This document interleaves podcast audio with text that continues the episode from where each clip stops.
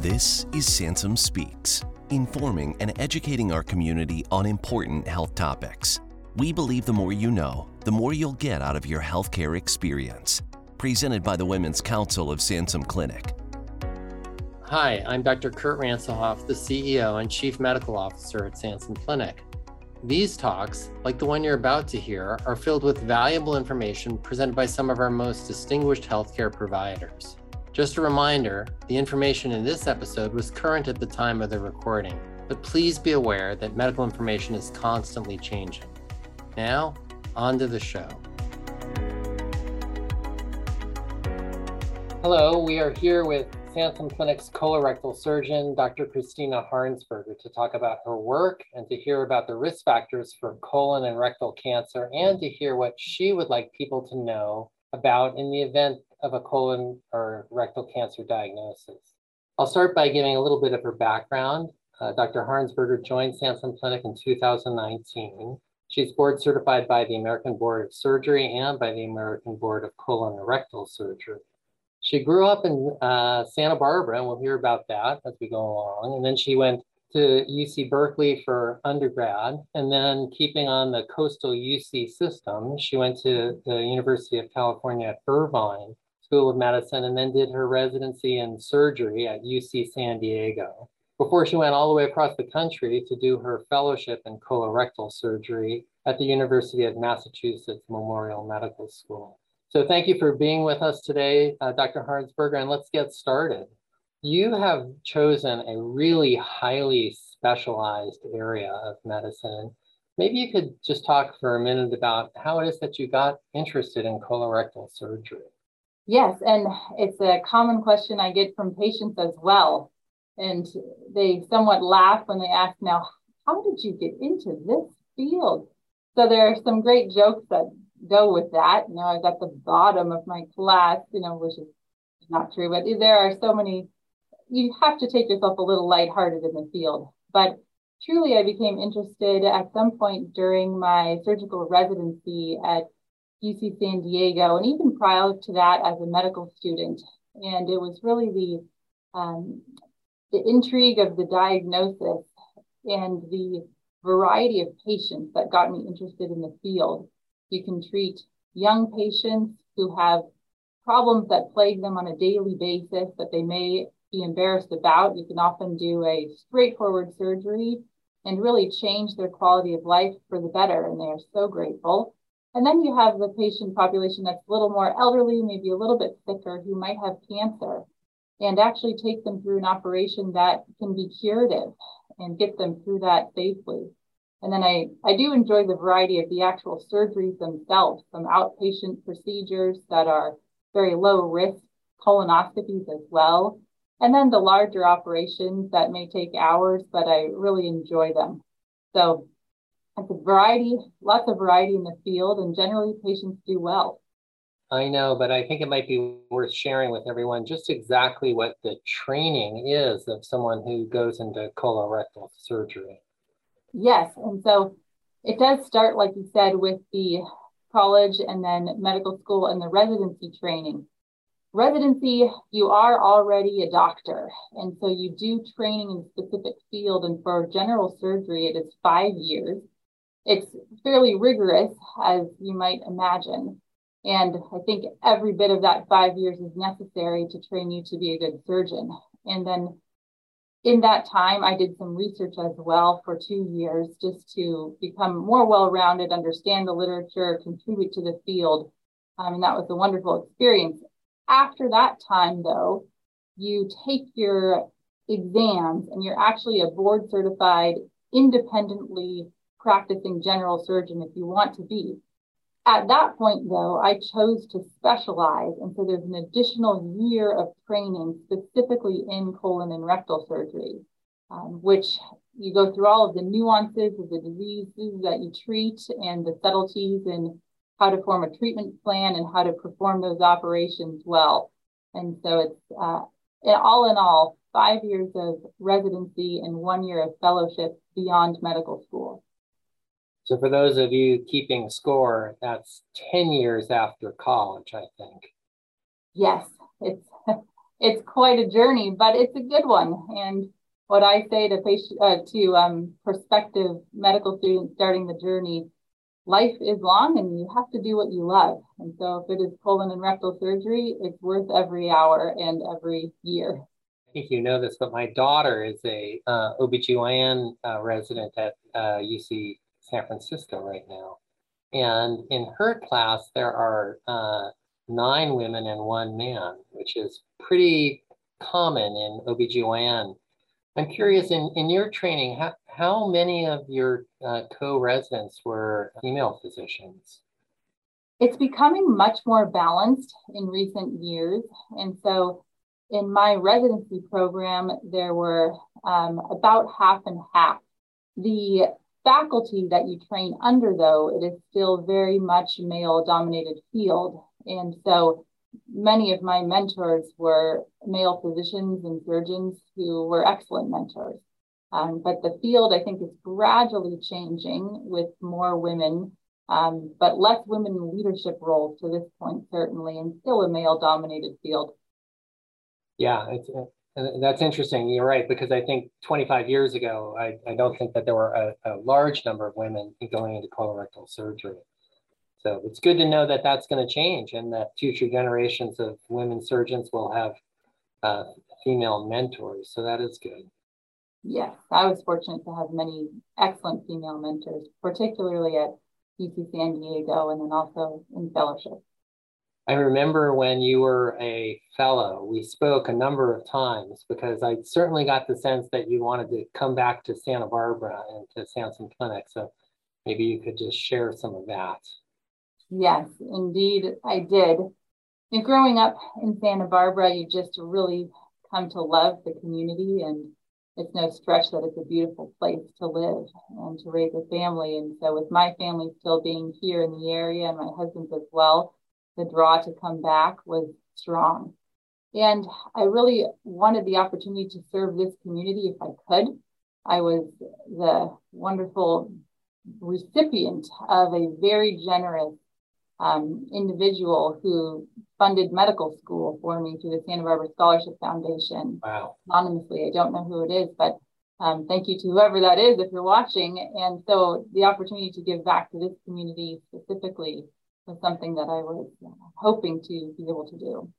Well, we are delighted that that person did that for you. That's really remarkable. And just a shout out to the Santa Barbara Scholarship Foundation for helping so many people in this community. So, Christina, maybe people don't have an idea of the sort of illnesses that you treat. That's true. They wonder what I could be doing all day. And that goes back to the question of why did you go into the field? But so there's separate sort of disease processes. The anal and rectal disease processes sometimes are previously surgeons are known as proctologists. And so that goes along with treatment of hemorrhoids or anal fissures or infections, fistulas, many of the diseases that are primarily treated with outpatient surgery and medicines. And then there's the treatment of colon diseases, such as diverticulitis, which is exceedingly common. And then also large polyps that maybe cannot be removed with a colonoscopy, or inflammatory bowel disease, ulcerative colitis, and Crohn's disease, which is a little more rare in our community, but certainly present. And then there's also the cancers that I treat, which is colon cancer, you know, distinct from rectal cancer. Really, the treatment is quite different, and patients certainly know that. And then also anal cancer as well. So it's a broad spectrum of diseases, and you know, rectal bleeding and pain and hemorrhoid type complaints are many of the frequent consults I receive. So you mentioned proctologists. This has always been a mystery to me. There was never actually like a residency in proctology, was there? You know, the evolution of the colon and rectal surgery certification did start with proctology. And so the training was initially, the society was called the Society of Proctology or something very similar to that. And then it evolved to encompass the treatment of colon and rectal diseases as well. So yes, now it's the entire spectrum, which I think is nice. So proctologists were surgeons. They weren't gastroenterologists. That's correct. That's correct. And maybe that's actually interesting for our audience to understand just what is that there are gastroenterologists and surgeons, maybe just to share what's the sort of difference. Yes, and we work very closely together, which I enjoy. And our offices are conveniently right across the way from each other, and we chat all the time. So gastroenterologists treat a host of GI ailments and diseases, and they treat those with medicines and different dietary modifications, medical management. They do procedures as well. So while they don't do surgeries per se, they take out large colon polyps. They can treat bleeding in the colon. They have a whole spectrum of things that they can do with procedures. But the actual surgery and incisions per se are done by a colon and rectal surgeon. And so we work very closely together with managing patients all of the time. Yeah, I think you mentioned that the GI doctors, as they would be called, in medical shorthand instead of gastroenterologists, are right down the hall. And I think that is a real advantage of Sansum Clinic, just having the surgeons right next to the gastroenterologists, right next to the radiologists, so that you guys can all confer together. There's no place I'd rather be, at Sansum Clinic specifically, and then right here across from the hospital, across from the radiologist and the GI clinic as well. You mentioned colonoscopy, always a favorite on people's list of things to do. I think maybe you could, for those who haven't had that, explain what that's all about. And you just like the gastroenterologist, you do those yourself as well. I do. And I don't necessarily do all of the screening, just routine colonoscopies, but I often will do them for patients who have been referred to see me, who I think do need a colonoscopy as part of their workup for the problem that they present with. But a colonoscopy is the gold standard best test to figure out what could be going wrong in the colon and to prevent something from going wrong, namely cancer. And so although the test may have sort of a bad reputation, I would argue that we get patients through it day in and day out. And many of them say, oh, that was not that bad. All the horror stories I've heard were really not true. The hardest part is really the bowel prep. You have to drink a lot of a laxative, and it really cleans the entire colon out. And so for one afternoon, evening, you're dedicated to doing that. But really, the potential benefit is huge. And the actual procedure is generally fairly painless, effortless. Many patients don't even remember it. And you go home the same day, you're eating regular food, doing all of your regular activities. So once you can get through the bowel prep, the procedure itself is very well tolerated and very low risk. The benefits are huge, and they could really be life-saving because patients who don't have any symptoms, this is the most common thing that patients come to me after they've been diagnosed with colon cancer, and they say, but I just didn't have any symptoms. I don't understand. And that is the precise reason to get your screening colonoscopy, even when you have no symptoms, because you could have a small cancer there. You're just really talking about prevention. I always like to ask docs during these sessions, kind of a counterintuitive question, I guess, but if someone said, I'd like to never see a colorectal surgeon except in a social event, what advice would you give them to say, to really kind of avoid having to ever use somebody with your skills? So one thing I would say is to have a high fiber diet. I find myself a little bit of a broken record in clinic talking to patients about the importance of raw fruits and vegetables and whole grains and water intake, 8 glasses per day, and then good bowel habits too. Don't bring your phone into the bathroom and don't have the literature stacked behind the commode. And that'll take care of many, many concerns of why patients come to see me. But the other aspect of that is getting the colonoscopy. And really less than half of our population is compliant with the recommended screening guidelines and follow-up after they've been treated. And so the importance of getting a colonoscopy to, one, as a screening test. We have many screening tests, for example, you know, x-rays or ultrasound. The unique aspect of a colonoscopy, you know, different from all of the other screening tests for colon and rectal cancer, is that it actually can be preventative as well.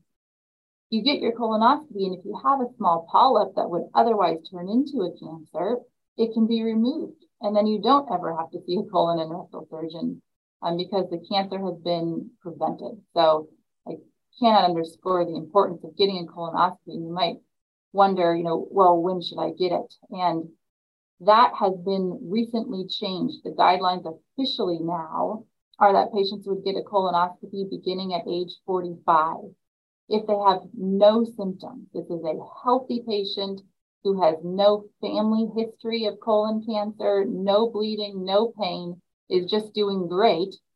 They turn 45, they should get a colonoscopy. And then otherwise, if you have risk factors, you would get it sooner than that.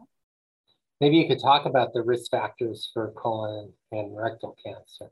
So the risk factors, some of them we can't do much about. You know, if our mother has had colon and rectal cancer, we're at a bit of a higher risk and we should be screened sooner. Same with if you have a immediate family member with polyps or if you yourself have had polyps. So those things you can't modify. Your age as well. As you age, you're at higher risk for development of colorectal cancer. This is why we don't screen patients in their 20s unless they have symptoms. But there are some risk factors that you can modify. And smoking is a big one. So non-smokers are at lower risk. People who drink heavily, have a higher risk of colorectal cancer. And then probably one of the biggest is actually obesity. And this is, you know, the medical definition of that. So having a body mass index of 30 or more, which is very prevalent in the US, that puts you at a higher risk. And so really when folks ask, well, what can I do? Is it, you know, avoiding eating these things? No, really it's trying to get your weight down to a healthy level and not eating a diet that is high in fat or red meat, but more of a low fiber or a high fiber rather, low fat diet. So those are the primary risk factors. You mentioned a high fiber diet. For people who say, I just can't get around to doing that, are things like Metamucil, are they a good sort of substitute for the people who just can't figure out how to get vegetables and fruits in their diet? Yes. Absolutely. And naturally in westernized societies, we just don't have as much fiber in the diet as we should. And so in general, it's a good idea to add a fiber supplement to your diet. And really the most effective are the powdered forms. And there are many powdered forms, Metamucil being one of them. But about a heaping tablespoon of powdered fiber a day keeps the colorectal doctor away. That's what I would say. That's very catchy. Yes, it's really true. So there are very little downside to adding a powdered fiber supplement to the diet. So I would love to put it in the water, just like fluoride. You are definitely devoted to your craft. We talked at the beginning that we would talk about what people should know if they are diagnosed with colon or rectal cancer. So people should know that it is almost always a treatable cancer. It is very different from other GI malignancies, you know, pancreas cancer, bile duct, gallbladder, liver, and stomach. It actually has a much better prognosis than almost all of the GI cancers that we treat. And in most cases, it's curable. Now, being treatable and curable, though, doesn't always mean your life is not changed. And so in many cases with colon cancers that are early, you can be cured with an operation and it may never come back. But then there are other patients who are diagnosed and the cancer is just, it's in a bad spot. And although we can treat it and cure it very effectively, your life is never the same. And for those patients especially, they just wish that they had known about it sooner, gotten a colonoscopy earlier, been told that their bleeding was not just due to hemorrhoids, those sorts of things. So overall, I'm always very optimistic when I meet a patient with colon or rectal cancer that we can treat you. Our goal is to cure you.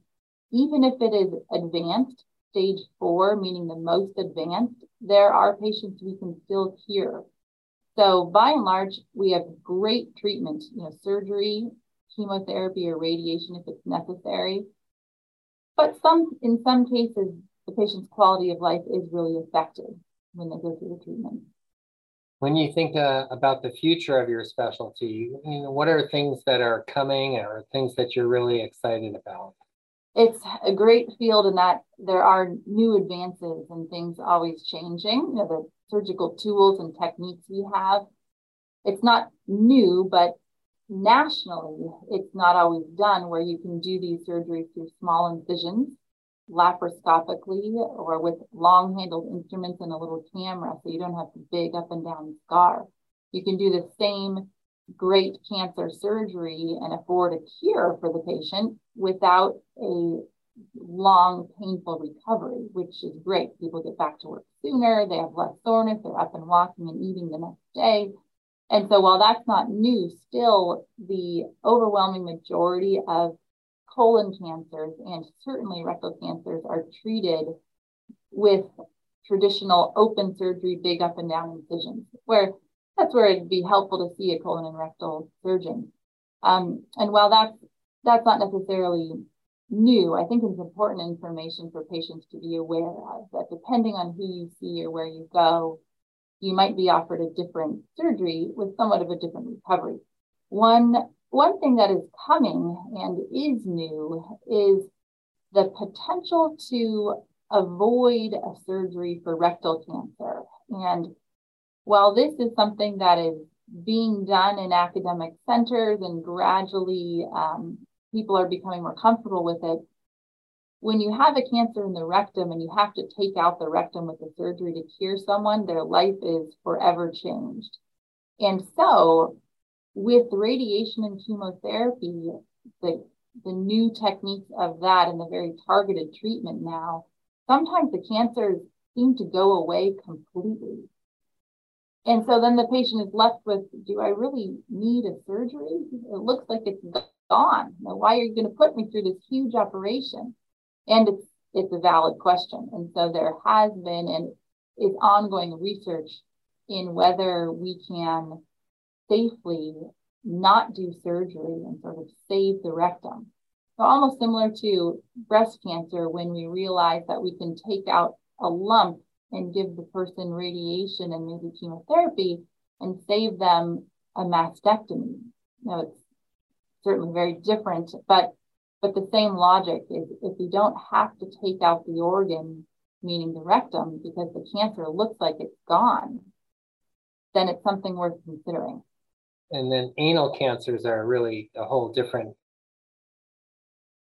They're really a different disease. And so I do try to tell patients who are diagnosed with anal cancer that if someone tells you they got their colon cancer treated and you'll do fine, it's really a totally different disease process.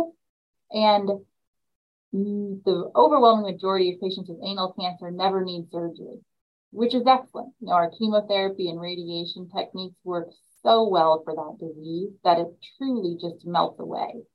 So generally, I don't have to operate on those patients these days, which is good for the patient. Well, really switching gears, you have a very busy professional life, but I know you have a pretty busy family life. And maybe you could talk about, what you like to do for fun. Yes, and so I do. I feel like my life is rich and full in every way. I love my job. There's nothing I'd rather do. And you get to work long hours, but if you love what you do, it is worth it. And when I'm not at work, I enjoy Santa Barbara in every way. I love to go to the beach and to hike, wonderful hiking trails just right here. And then I truly love to snowboard, although the snow hasn't been great lately, but that's something that I thoroughly enjoy. But most often I'm spending time with my family. I have 4 young kids, almost 1-year-old up to 9 years old. And so we're primarily just doing and enjoying simple things in life, going on walks, riding our bikes, going to the beach, and just playing in the backyard. So there's nothing more I'd rather be doing than spending time with my husband and my kids. And so I get to do that every free minute that I can. That is really remarkable that you have done all that you have done, and somewhere along the way managed to have 4 kids. So it makes the rest of us, I think, feel pretty inadequate. Well, it's not with a lot of huge network of support. You know, my parents and my husband's parents are here in town, and my husband's incredible, and we just have huge network of support. So I feel very blessed. Can't help but notice, and I'm sure our audience has too, the jellyfish picture behind you. Are you an artist as well? Yes, that's my sister. She's a local watercolor artist, Kelly Claus. She's, well, I'm a bit biased, but I think her work is fantastic. So yeah. I really enjoy having it up in the office and seeing it every day. Well, Christina, you know, it sounds like your days and your weeks are incredibly full. I want to thank you for taking the time to educate our patients about what you do, colorectal surgery, and really, ironically, the ways to avoid having to ever see you. So thank you for educating us on both of those. We're thrilled that you decided to come back home to Santa Barbara and to Sansum Clinic, and we hope you'll join us again in the future. Thank you so much. Absolutely. Thank you. And I will just say, if you take one thing away, get your colonoscopy. All right. Thank you so much for having me. I really appreciate the opportunity. So long. And that's all for this episode. Thank you for joining us. We hope you found this to be valuable information. Remember to subscribe to Sansum Speaks, available wherever you get your podcasts. See you next time.